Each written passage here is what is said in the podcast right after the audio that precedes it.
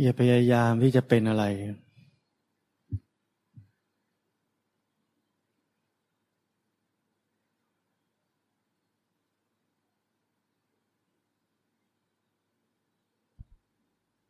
อย่าพยายามจะมีอะไร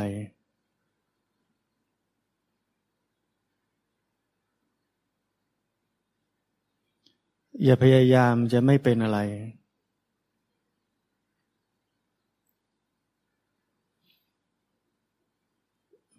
แล้วก็อย่าพยายามที่จะไม่มีอะไร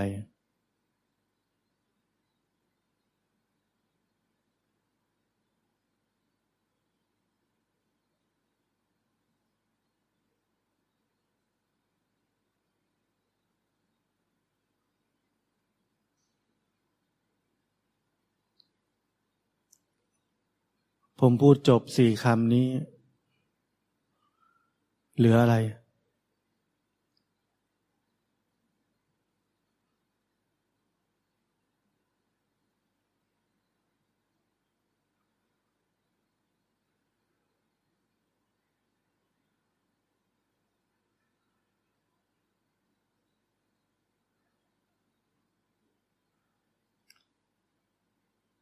พวกเรามีคำตอบไหม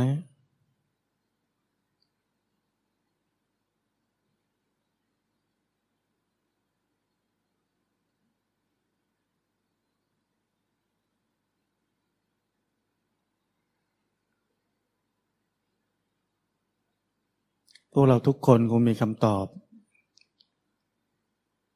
ว่าเหลือแค่รู้สึก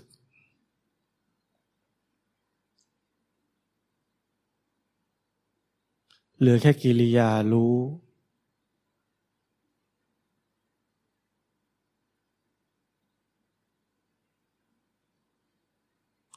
เป็นรู้ที่ไม่ต้องพยายาม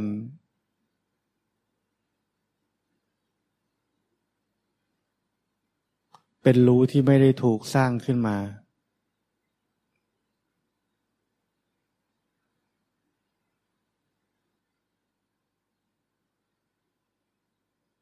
เป็นรู้ที่มีอยู่แล้ว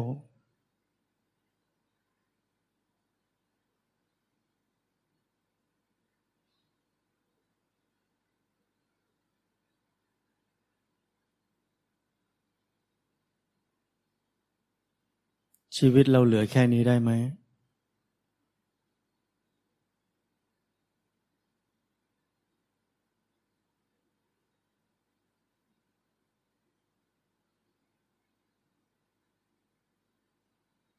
ลือแค่ภาวะ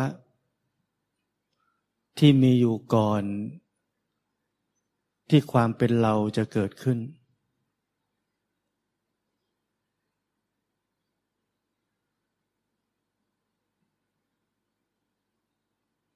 อะไร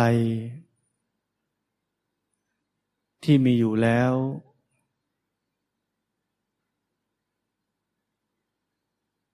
ก่อนที่ความเป็นเราจะเกิดขึ้น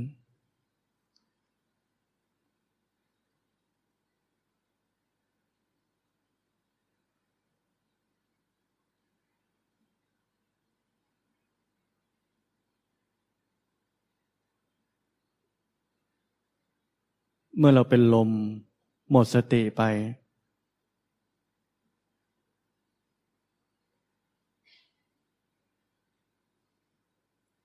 สิ่งที่คนทุกคนจะช่วย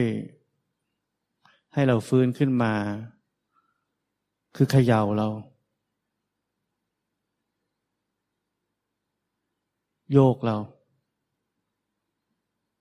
เรียกเรา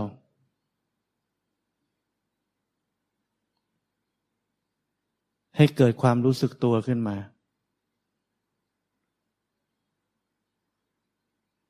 ขนาดแรกของความรู้สึกที่เกิดขึ้น ยังไม่มีความเป็นเรา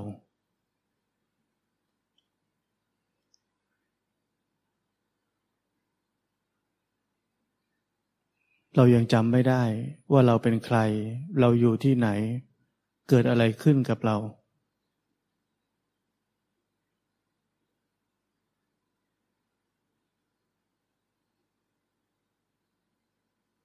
ทันทีที่เราจำได้ว่าเราเป็นใคร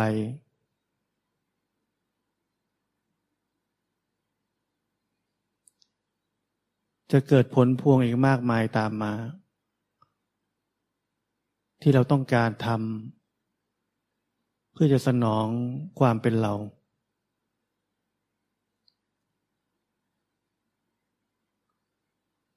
สนอง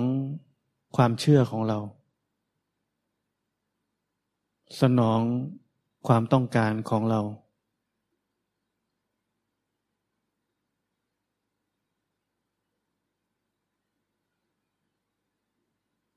ความสับสนวุ่นวาย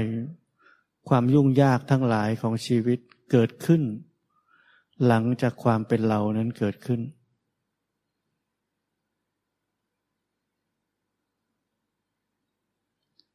ที่ผมยกตัวอย่างเป็นชีวิต ธรรมดาของคนในโลก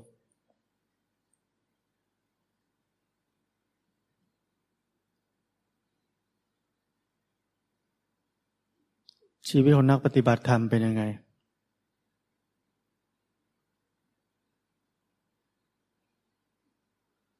เมื่อเรามีเป้าหมายว่าเราจะเป็นนักปฏิบัติธรรม เพื่อไปสู่ความหลุดพ้น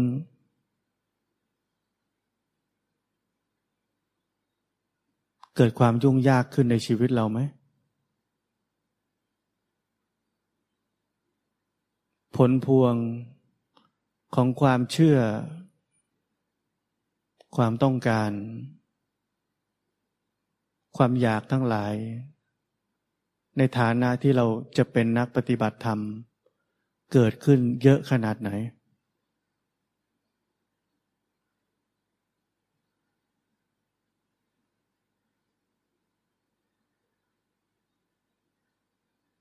ความรู้สึกก่อนหน้าที่เราจะรู้ว่าเราเป็นนักปฏิบัติธรรมนั้น หายไปไหน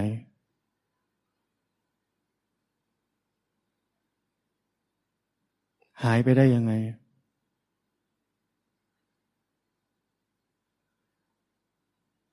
มันถูกปิดบังด้วยอะไร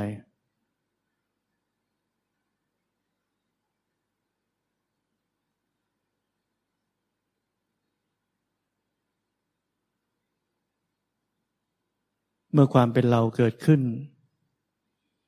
กิเลสตัณหาความอยากทั้งหลาย จะตามมาปรุงแต่งความเป็นเรานั้น ให้ยุ่งเหยิงวุ่นวาย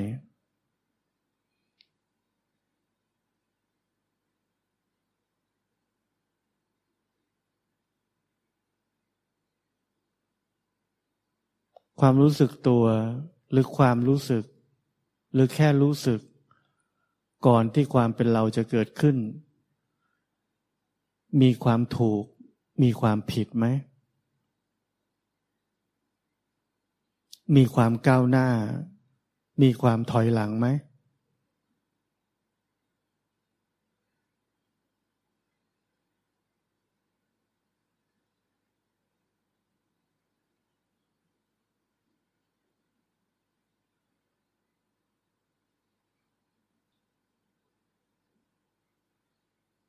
มีความรู้ว่าเรากำลังมีสติไหม มีความรู้ว่าเรากำลังมีสมาธิไหม มีความรู้ว่าเรากำลังมีปัญญาไหม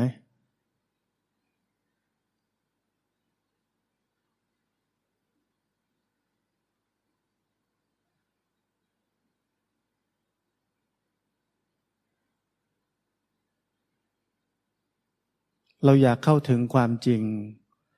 แต่เราอยู่ภายใต้ความปรุงแต่งทั้งหมด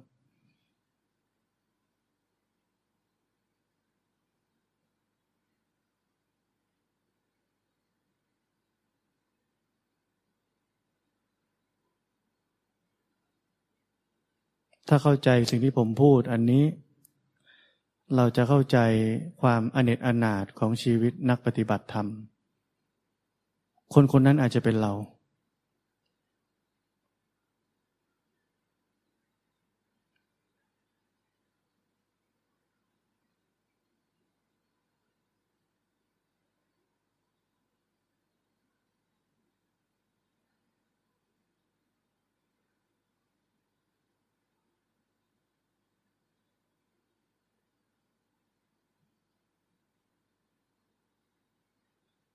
ผมเคยเล่าเรื่อง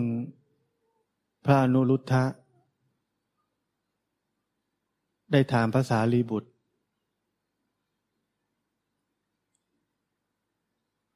ว่าทำไมท่านยังไม่บรรลุธรรม เป็นพระอรหันต์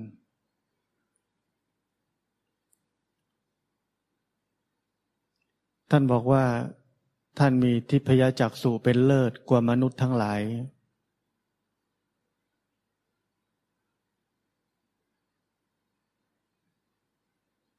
ท่านมีความเพียรไม่ย่อหย่อน มีสติ มีสมาธิตั้งมั่น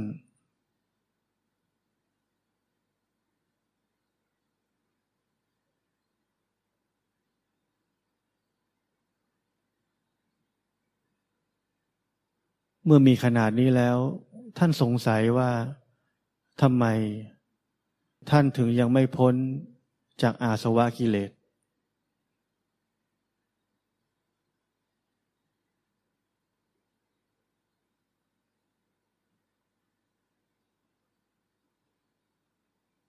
ภาษาลีบุตรท่านตอบ ท่านถือว่าท่านมีทิพยจักษุเป็นเลิศ นั่นคือท่านมีมานะ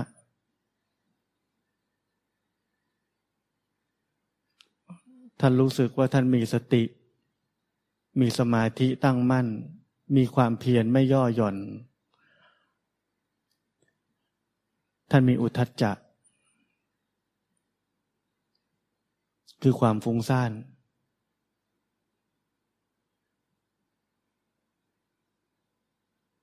ท่านสงสัยว่าทำไมท่านยังไม่บรรลุธรรม เป็นพระอรหันต์ภาษาริบุตรท่านว่าท่านมีกุกกุจจะ คือความร้อนใจกระวนกระวายใจ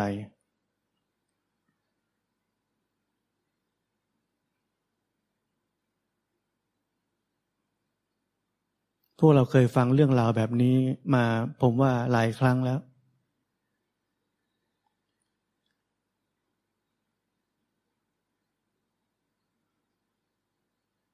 แต่ผมว่าเราไม่เข้าใจ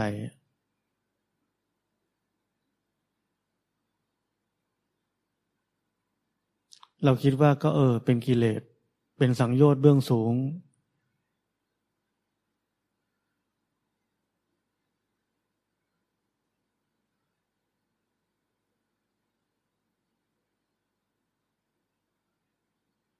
ก็ถูกเหมือนกัน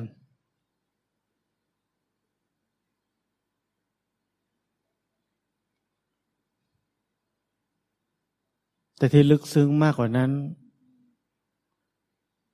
ที่พวกเราควรจะพิจารณา แล้วก็เรียนรู้จากตัวอย่างของพระอนุรุตเพราะจริง ๆ แล้วโครงสร้างคล้ายกับนักปฏิบัติธรรม ยุคนี้เลย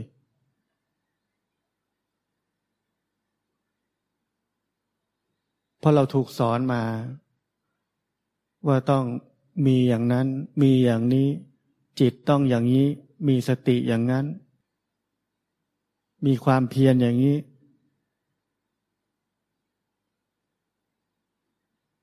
และเราอยากจะมี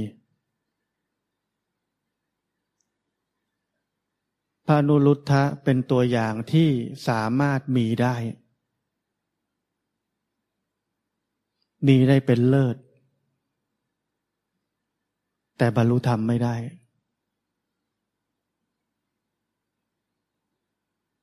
อะไร อะไรอยู่เบื้องหลัง ที่ทำให้ท่าน พ้นจากอาสวะกิเลสไม่ได้ ทั้งที่ท่านมีคุณสมบัติทุกอย่าง ตามที่พวกเราก็ได้เรียนรู้มาว่าควรจะมีแบบนั้น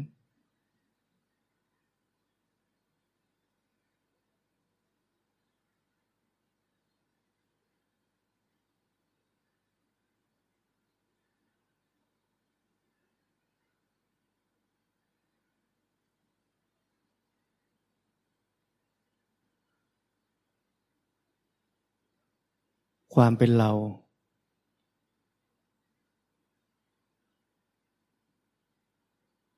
เราเชื่อว่าจะต้องมีแบบนั้น เราพยายามจะมีแบบนั้น แล้วเมื่อเรามีแล้ว เราก็สงสัยว่าทำไมเรายังไม่บรรลุธรรม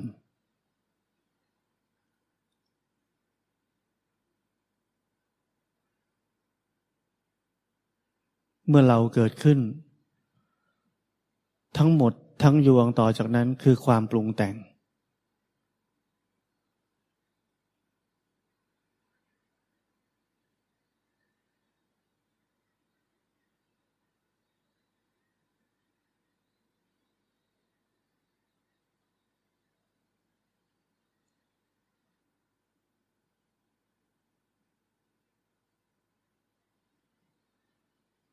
ทีนี้เราถอยกลับมาตรงที่ผมบอกว่า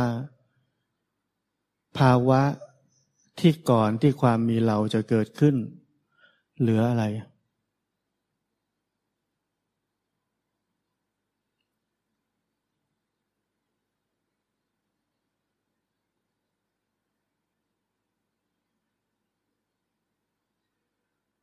ที่นั่นสงบ ที่นั่นสันติ ที่นั่นเป็นสมาธิ ที่นั่นตั้งมัน่นแต่ไม่มีเรา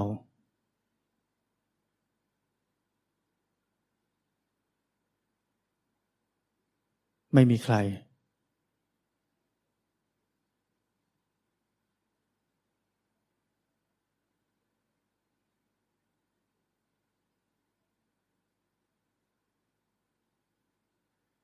เราอยู่แค่นั้นได้ไหม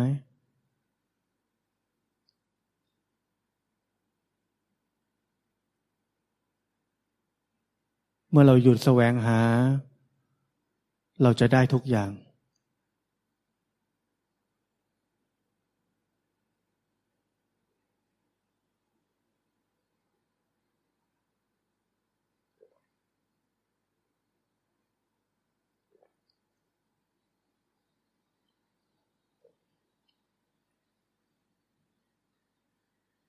ความเป็นหนึ่งเดียวกับธรรมชาติจะเกิดขึ้นเมื่อไม่มีเราเข้ามาแบ่งแยกมัน สติสมาธิความเพียรทั้งหลาย ถ้าถูกแบ่งแยกด้วยความเป็นเราแล้ว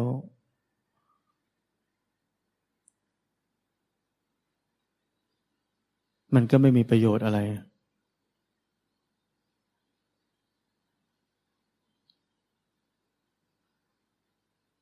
มันมีประโยชน์กับเรา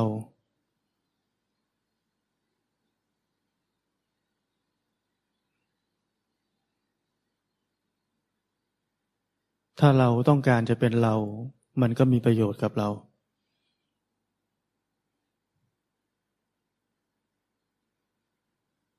เราจะเป็นผู้ที่เป็นเลิศกว่ามนุษย์ทั้งหลาย แต่ยังเป็นเรา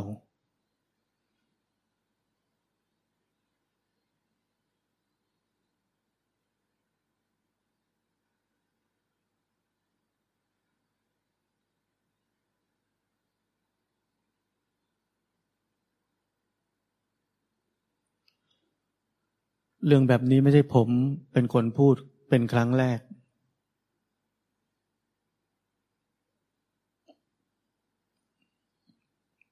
คนที่เคยพูดเรื่องทำนองนี้มาแล้ว คือท่านเขมานันทะ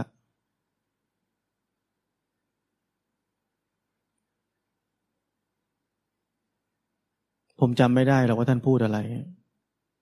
แต่ผมมีเขาลางว่าท่านเคยพูด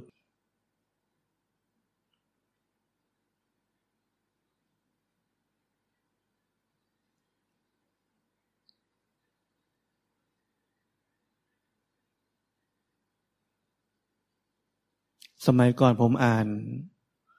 คำสอนทำนองที่ผมได้สอนนี้ อ่านไม่เข้าใจอะดูเหมือนการปฏิบัติธรรมมันควรจะมีอะไรมากกว่านั้นเยอะ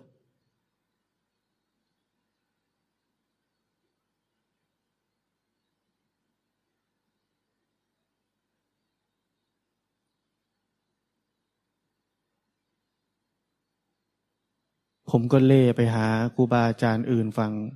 เพราะดูมันมีอะไรน่าสนใจเยอะกว่า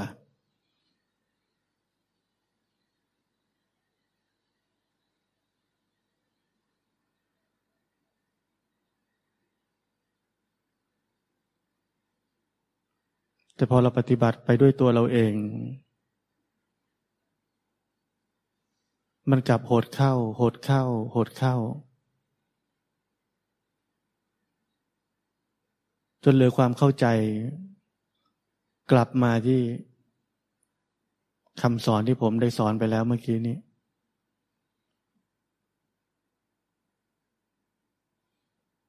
วันนี้เราอาจจะยังทำใจเชื่อไม่ค่อยลง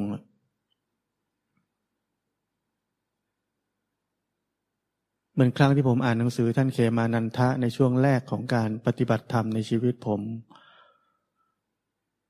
อ่านแล้วก็ผ่านๆไปรู้สึกว่ามันตื้นไป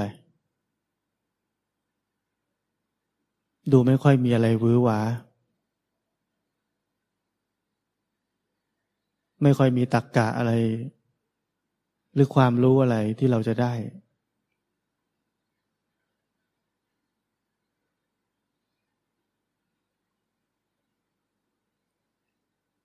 วันนี้ผมกลับมาบอกทุกคน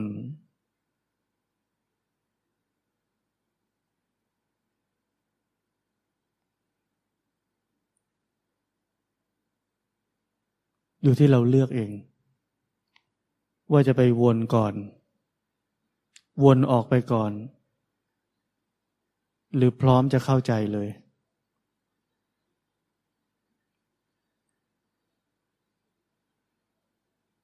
เลือกเอง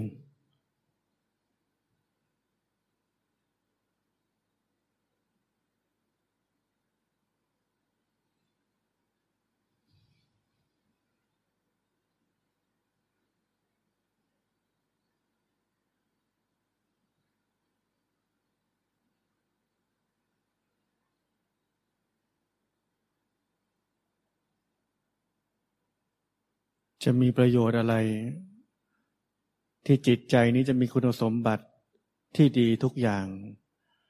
แต่อยู่ภายใต้ความเป็นเรา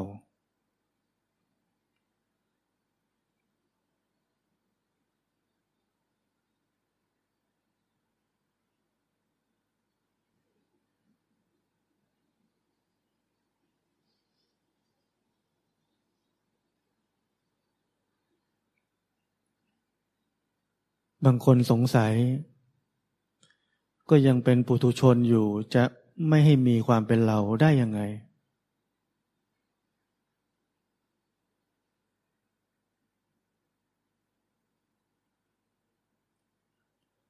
ที่เรายังไม่เคยรู้จักภาวะรู้ ก่อนหน้าที่ความเป็นเราจะเกิดขึ้น เพราะจิตใจนั้น เมื่อเริ่มจะทำอะไรก็เต็มไปด้วยความอยาก เต็มไปด้วยเป้าหมาย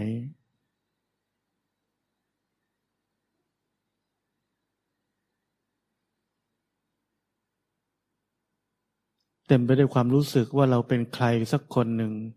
เช่นเป็นนักปฏิบัติธรรม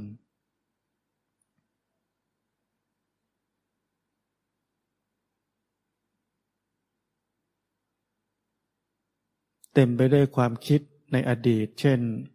เราสาสละโลกมา เพื่อจะมาปฏิบัติธรรม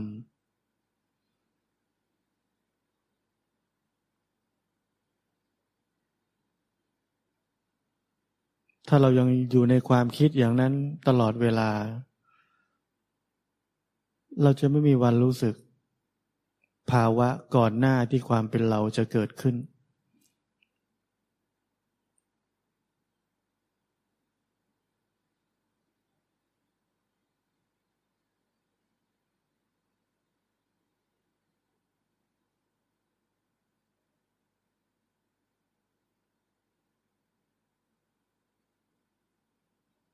เสียสละ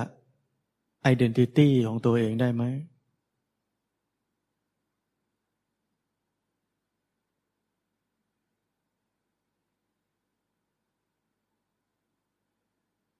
ถ้าเราเสียสละ identity ของเราได้ เหลือแค่การรับรู้ทีละขณะ ทีละขณะ ทีละขณะ รู้โดยที่ไม่รู้สึกว่าได้อะไรเลย รู้โดยที่ไม่รู้อะไร มีความรู้สึกแค่รู้เฉยๆ แค่ยังสามารถรับรู้อะไรได้อยู่ อะไรอะไรนั้นไม่รู้หรอกว่ามันจะเป็นอะไร ไม่สนใจ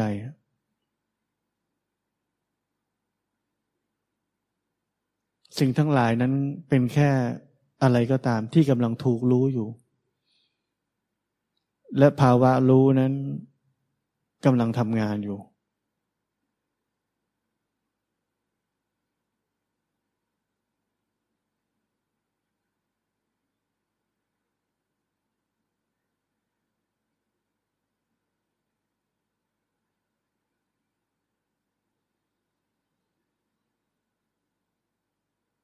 เราอยากได้อะไร เราจะติดอยู่กับมัน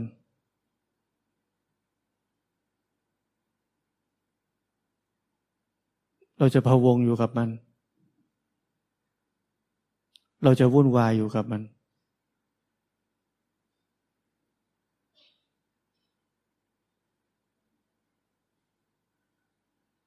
เราติดกับดักอะไรที่เรียกว่าดี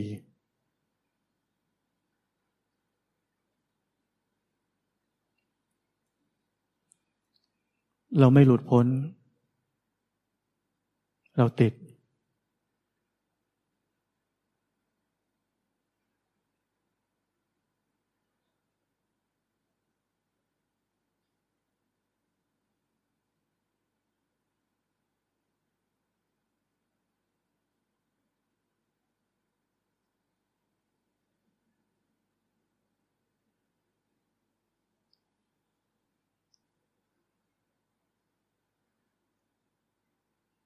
เมื่อชีวิตเราอยู่กับภาวะ รู้ ก่อนหน้าที่ความเป็นเราจะเกิดขึ้น เราจะสัมผัสกับชีวิตใหม่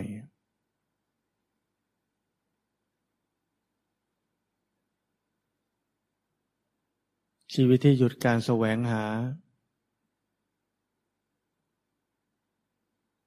ชีวิตที่ไม่ดิ้นรน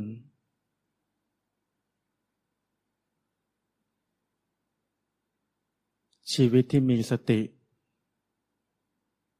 มีสมาธิ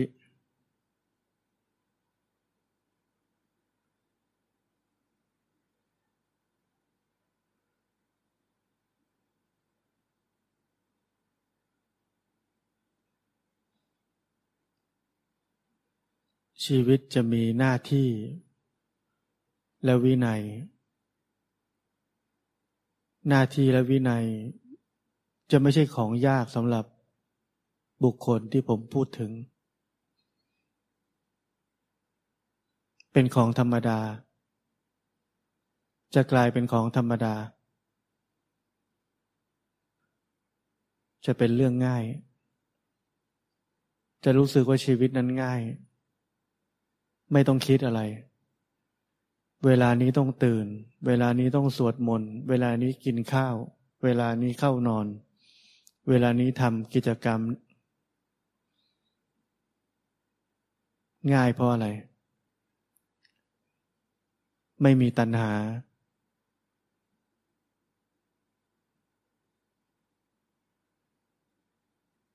เมื่อไม่มีตัณหาก็ไม่มีความเดือดร้อน เมื่อไม่เดือดร้อนก็ไม่มีโทสะ